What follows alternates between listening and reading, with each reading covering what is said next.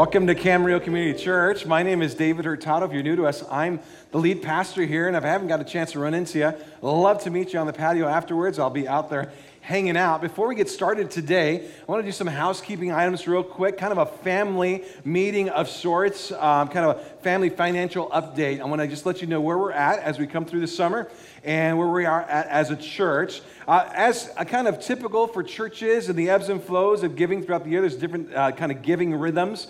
The summer is usually kind of a down rhythm for most churches, ours included in that. We came out about $30,000 below our agreed upon budget from the summer.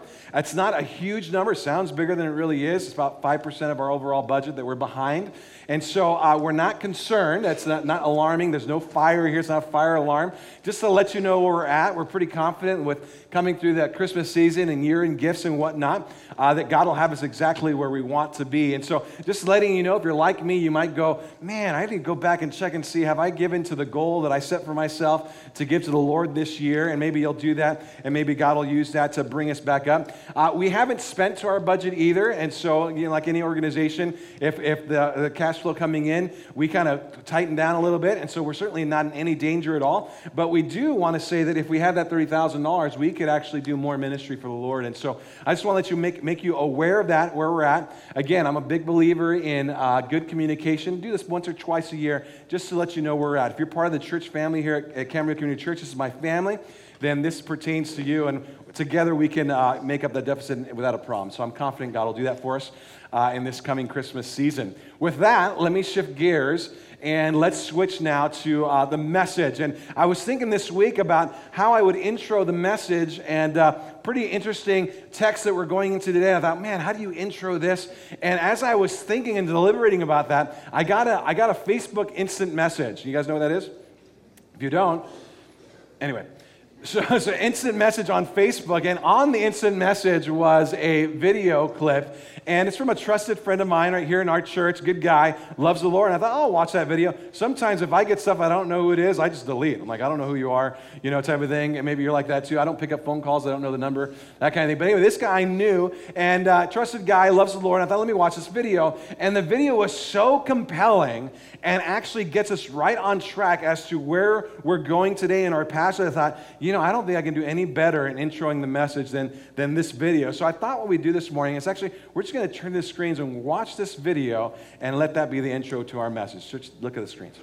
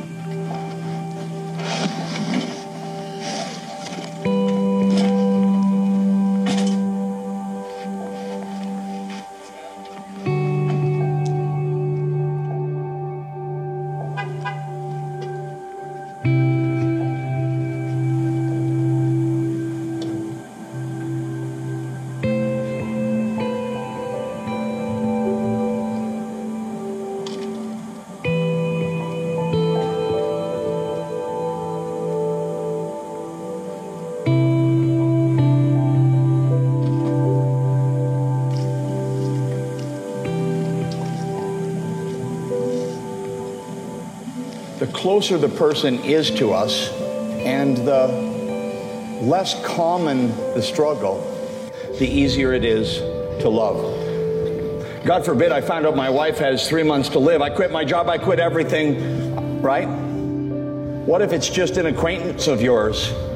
And what if the problem's recurring? The more common and further from us how common is homelessness? And how frequently is the homeless person someone dear to us personally? Never.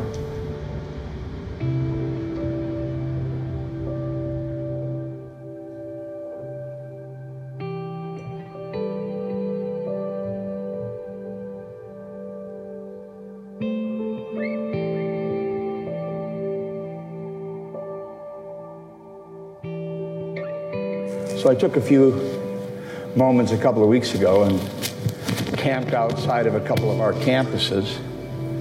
And I wanted to see how we were doing, you know, when it's hardest to love. Do you know that your Father in heaven is giving the same graces to the person that's hardest for you to love? He's giving it. He's giving. He doesn't play favorites. He's giving the grace to everyone. And if we're going to love like our Father in heaven loves, we don't get to play favorites.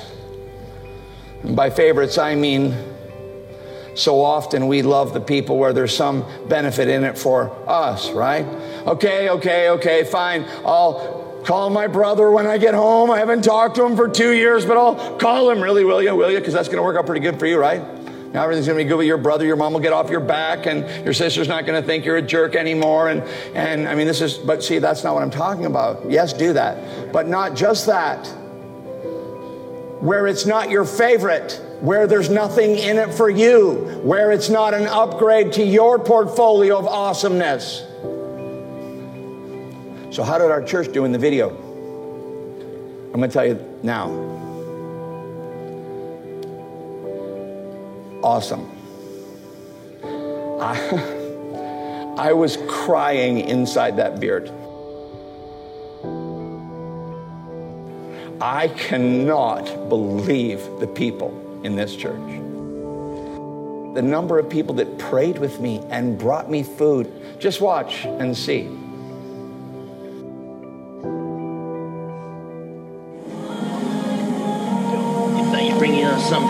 Morning. Here's a coffee. A coffee to keep you warm. Let's just pray for you real quick. Dear Heavenly Father, so thankful, Lord, that you brought this man to your church on your day, Lord. We are so blessed that he is here. Lord, we just pray and pour into this man and just bless him and love him. God bless you. Well, God, I just pray that you would just meet this man, and Father, that if it would be your will, that you would just have um, him come into our church, but that you just know the love of Christ. I don't want you to be out here without knowing him, okay?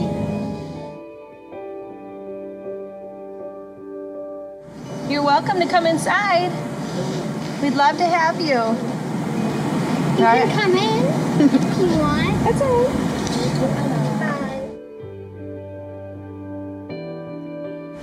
How are you doing tonight? Doing okay? Would you like to come in and have church with us and sit with us for church? Is there anyone like people me pray for you or is it?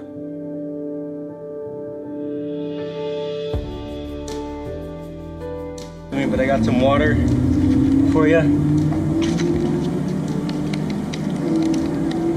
And uh, something more valuable. It's the Word of God here. And God bless you. Is there anything I can be praying for for you, sir? Can I pray for you?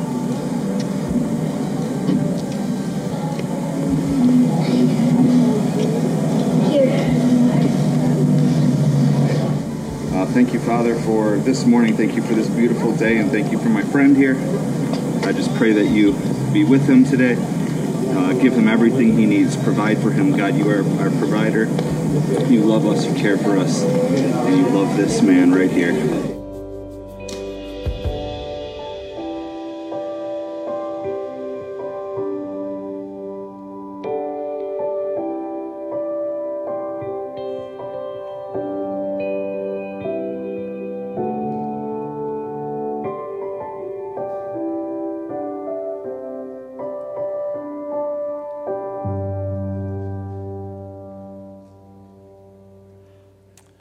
Pretty compelling, isn't it?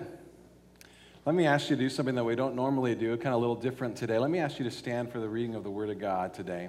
If you can, you're able, you're willing, just stand and I'll read it for you today. We'll read the whole passage together. Usually I don't do that.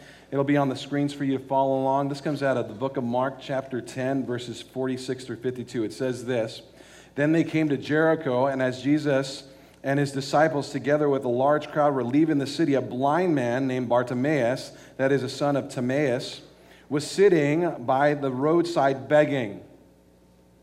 When he heard that it was Jesus of Nazareth, he began to shout, Jesus, son of David, have mercy on me. Many rebuked him and told him to be quiet, but he shouted all the more, Son of David, have mercy on me.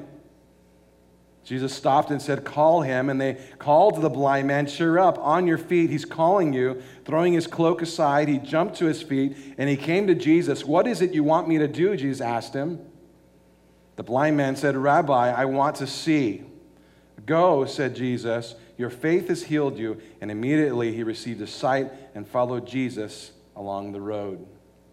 This is the word of the Lord. You guys can have a seat.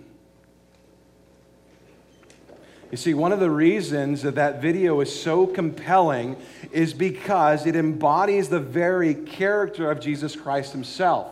Uh, while everybody else is, is, is trying to get the guy to shut up and be quiet and you're nagging and, and, and uh, you know, bringing him down, Jesus says, bring him to me. Why did he do that? What was he thinking? What was he, what was he trying to do? What was he trying to show those who are watching? What was so compelling about the man's approach that Jesus would react that way? And what was the takeaway for those in the crowd? Why doesn't Jesus find this man to be a nuisance like everybody else? And how does the blind beggar symbolize all of us? That's what we're going to look at today, and that's what we just read about in the book of Mark. And we're going to ask the question, it'll be on the screen for you. It says, What can we learn from the story of the blind beggar? What can we learn from the story of the blind beggar? Number one, the first thing we learn is sometimes nagging is okay. Sometimes nagging is okay. We saw that in verse 47. When he heard it was Jesus of Nazareth, he began to shout, Jesus, son of David, have mercy on me. And many rebuked him, told him to be quiet, and he shouted all the more.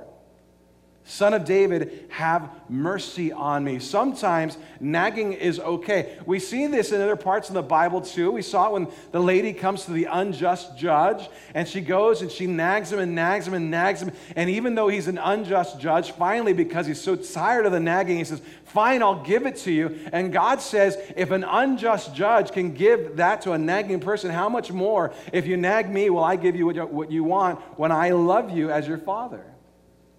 And so we see this idea that sometimes nagging is okay. And we see this guy pleading and begging on the side of the road. He hears that Jesus is coming and it flips a switch for him. Now, you understand, he's on the side of the road, right along the path where all these uh, Passover pilgrims are walking by. We know this because we saw this earlier. Jesus going to Jerusalem for the Passover. He knows he's heading towards his death. Along with him would be all the other good Jewish religious people who are going to Jerusalem to be, take part in this festival. Think of it as a worship service, going to church and going to worship God. And so this blind beggar puts himself down with his cloak in front of him, and it's actually rather strategic. These people who are going to go to Jerusalem are going to a religious activity, a religious festival, a, a worship environment, and you would never, in, the, in those times, you never come to church empty handed. You would never go to, you would never go to this place where you're going to worship the Almighty God without some gift to give to Him. And so if they're packing in their bags some sort of alms, some sort of offering, some sort of ability to give back to God, and this guy sitting down in their way, it's actually rather strategic. Maybe those people who are going to worship God will be kind to me. Fact, it's not unlike what we saw in the video guy sets out, he's, he's the pastor of the church, just want to see how his church would respond. And he sits there. As they're walking into church, how they respond to a, to a, to a, to a beggar or a homeless person right in front of their patio. And, and the whole idea is this is strategic plan for him to maybe get some more um, gifts, maybe get some more money. That's what he's doing. And so he sits there, but once he finds out that Jesus is there, now he obviously didn't see him because he's blind. Somebody tells him about Jesus. He's heard about this Jesus before and what this Jesus can do miraculously. All of a sudden, his whole strategy shifts. And he, and he calls out to him, Jesus, son of David, have mercy on me. We can, we can say that in, in, a, in, a, in a more literal fashion. It's, the verb is written in the, in the middle voice. So the idea is he, he, he began for himself to scream and cry out and speak. I mean, just, just see if you can picture in your mind. I, my only chance here, my only shot at this. And so I'm screaming and shouting out, Jesus, son of David Have mercy on me. Uh, My, my last resort, that's all I got. And he uses this title, the Son of David. Now, this is kind of interesting because we have not seen the title of the Son of David in the book of Mark. It's the first time we've seen it uh, since we've been going through the book of Mark. This is the first time we've seen that title, Son of David, in the book of Mark. But it's not a title that would be unfamiliar to those with a Jewish background. Uh, we see it used, or this idea of the, of the son of David would be the Messiah. We see that in 2 Samuel chapter 7, verses 8 through 16. We see it in Isaiah chapter 11, 1 through 5. We see it in Jeremiah chapter 23, verses 5 and 6. This idea that David would have a son who would be the Messiah who will restore all things that there's one coming in the line of David to be the Messiah, and he'll fix everything. And so here is this guy acknowledging, I think you're that guy. You're the son of David. You're the Messiah. In fact, we see in Matthew chapter 21, verses 15 and 16, if you want to go check that out later today. Uh, we see that when the children start crying out in reference to Jesus that he is the son of David, the religious leaders get upset. They get indignant about it. And why would they get indignant about them calling him the son of David? Because they were rejecting him as Messiah. So, this idea that the, the son of David and Messiah, they were kind of son of David equals Messiah, Messiah equals son of David. And so here's this blind beggar saying, Hey, I know you. You're the guy from the Old Testament. You're the son of David. Have mercy on me. Have mercy on me. I need you to have mercy on me. Of course, they try to stop him. Uh, The people around Jesus try to get him to, to be quiet, but he would not be deterred. In verse 48, many rebuked him and told him to be quiet, but he shouted all the more. It just made him more resilient. Son of David, have mercy on me. Me. I've heard all these stories about how you had mercy on so many other people. Can you have mercy on me? Can you throw some of that mercy in my direction? Have mercy on me. So, in desperation, he is not going to be deterred. It says they rebuked him. It's written in the imperfect. The idea is they were continually trying to get him to shut up, to shush him, to, to, to stop from being a nuisance, to get him to be quiet. In fact, we can literally write it to shut his mouth.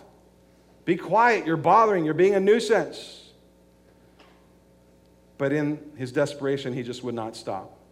Have mercy on me. I wonder if you can hear the desperation in his voice when he says it. Have mercy on me. Have mercy on me. You're my only hope. This idea of mercy, what, what is the biblical idea of mercy? What does that look like? You might want, if you're in a growth group, you might want to take extra special notes here because there probably will be a question on this. Uh, mercy in the Bible is the idea of unmerited or undeserved kindness. Unmerited or undeserved kindness. It's not getting what you deserve. There, there's often a, a, a misunderstanding between grace and mercy. Grace is getting what you don't deserve, namely heaven. So when I get heaven, it's because of the grace of God. Okay? Mercy is not getting what I do deserve meaning hell. So when I don't get hell, it's because of the mercy of God. When I get heaven, it's because of the grace of God. Do you see the difference? So it's not getting what you do deserve. And here's a guy saying, I know I don't deserve it.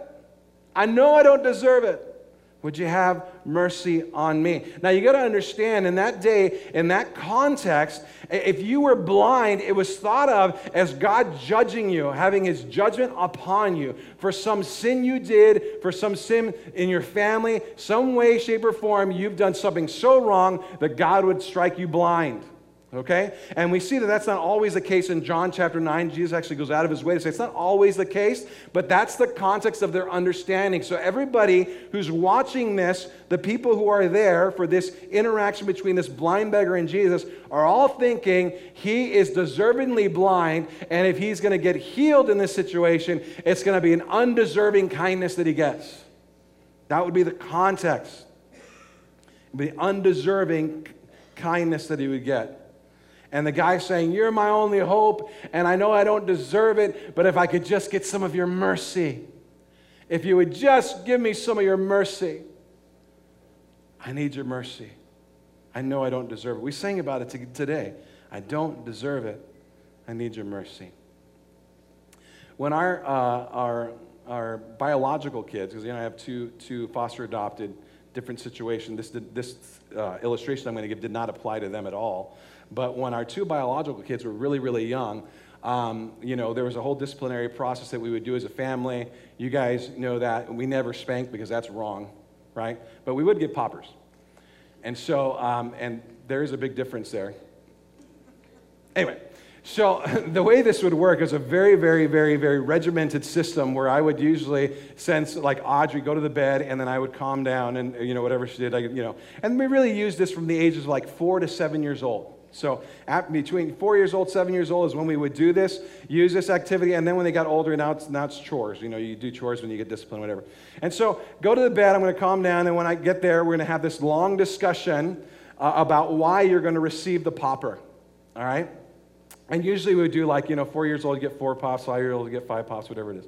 Uh, on the bum, you know, kind of thing. And so, um, and we would have this big long discussion why is this happening right now? What did we do? So we fully understand what's going on. Very calm conversation. Then we go into the, into the time where we do the pops. And then after we do the pops, we have another long conversation about why it happened right? And what, what, what were the steps that led to it and why, why it happened. And then usually there would be this opportunity for either Donovan or Audrey to say, I'm sorry, I'm sorry. And then we would go into an embrace. And this is probably the most important part of the whole thing. And I would watch, especially Audrey, she would lunge at my neck and hug me and just hold me so tight. And I would just rub her back and go, It's over, baby. It's over. I still love you. You're still my little girl. It's okay. We just have to learn and move forward. And we do that whole thing, right? And, and so the whole thing would take 20 minutes sometime because all the conversations. This is not, uh, this is not a mechanism we use to flash and, you know, and do something in a hurry. Uh, the, the, the, I don't think children would understand if we did that way. They would misunderstand the anger. And so this is more, more regimented, talking, calm process, and then there's always relationship restored at the end. Okay? I say that because these things get politically incorrect and taken the wrong way and whatever. All right? there was one time, Audrey's getting a little older. She's like six or seven years old, and I want to teach her this concept of mercy. And so we go through the whole thing. She's on the bed. We do the conversation. And I said, Audrey, I want to take a couple seconds to teach you what the Bible calls mercy. It's, it's the idea of not getting what you do deserve. And so, because God has given your daddy mercy, daddy's going to now give you mercy. And even though you deserve a popper, I'm not going to give it to you today. You're not going to get it today. Well, you can imagine her, her, her eyes lit up. She smiled. She's, that's wonderful. This is called mercy. This is what God describes as mercy in the Bible. And that's why you're not getting a popper today. Of course, she loved it. A week later, she does something wrong again.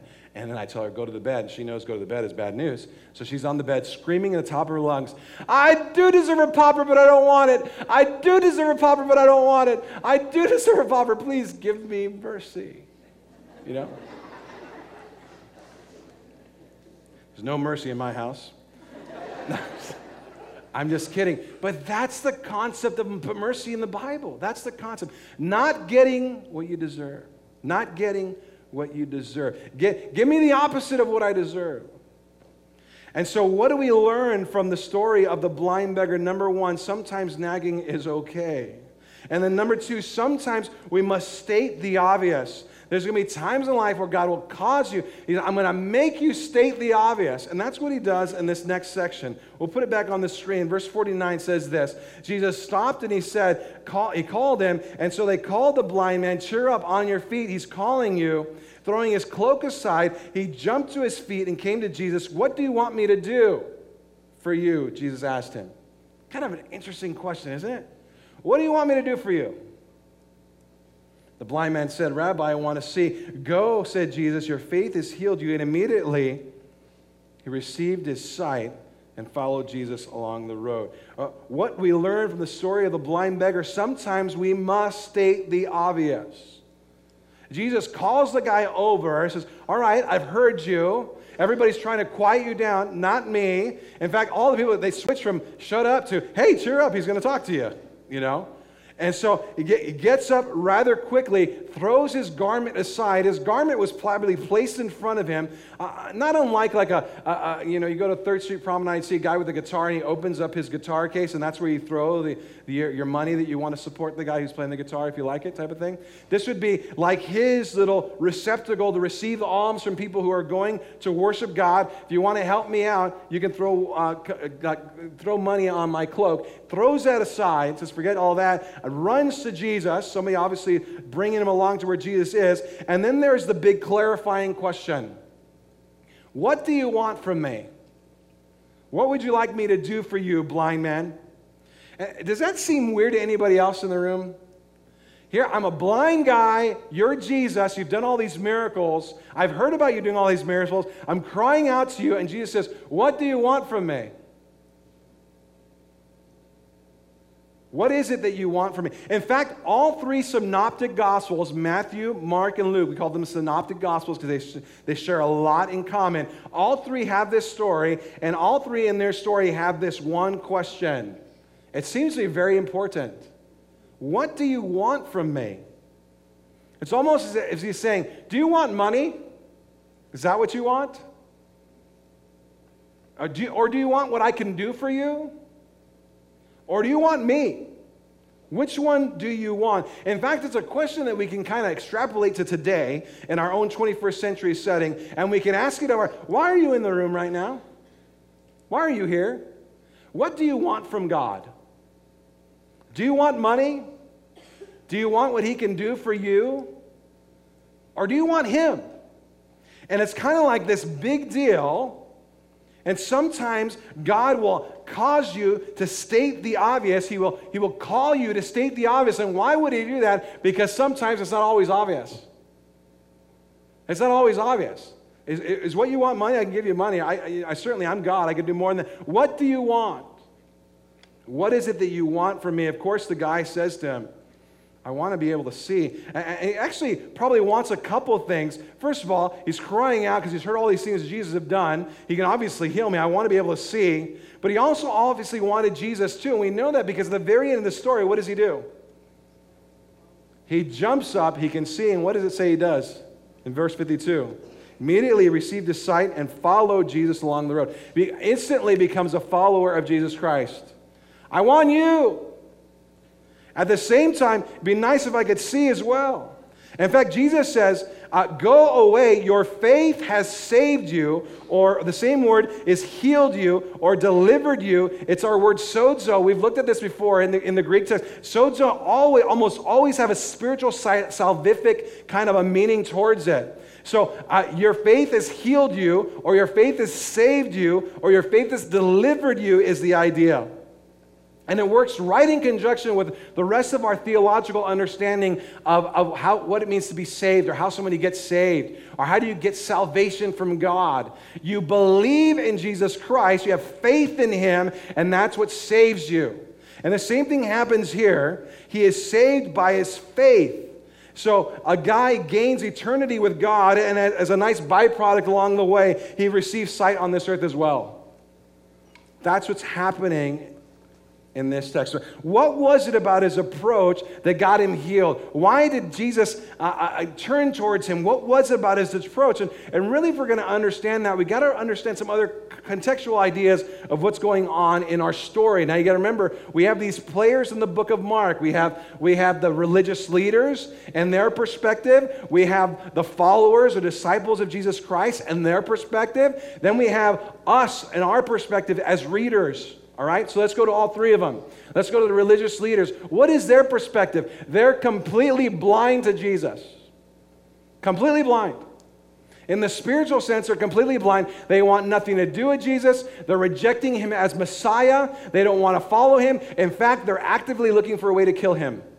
They are blind towards anything as it relates to Jesus, and they believe they're rich in their self righteousness, but they are so spiritually poor, as poor as a beggar spiritually, because they have no relationship with God or connection with God.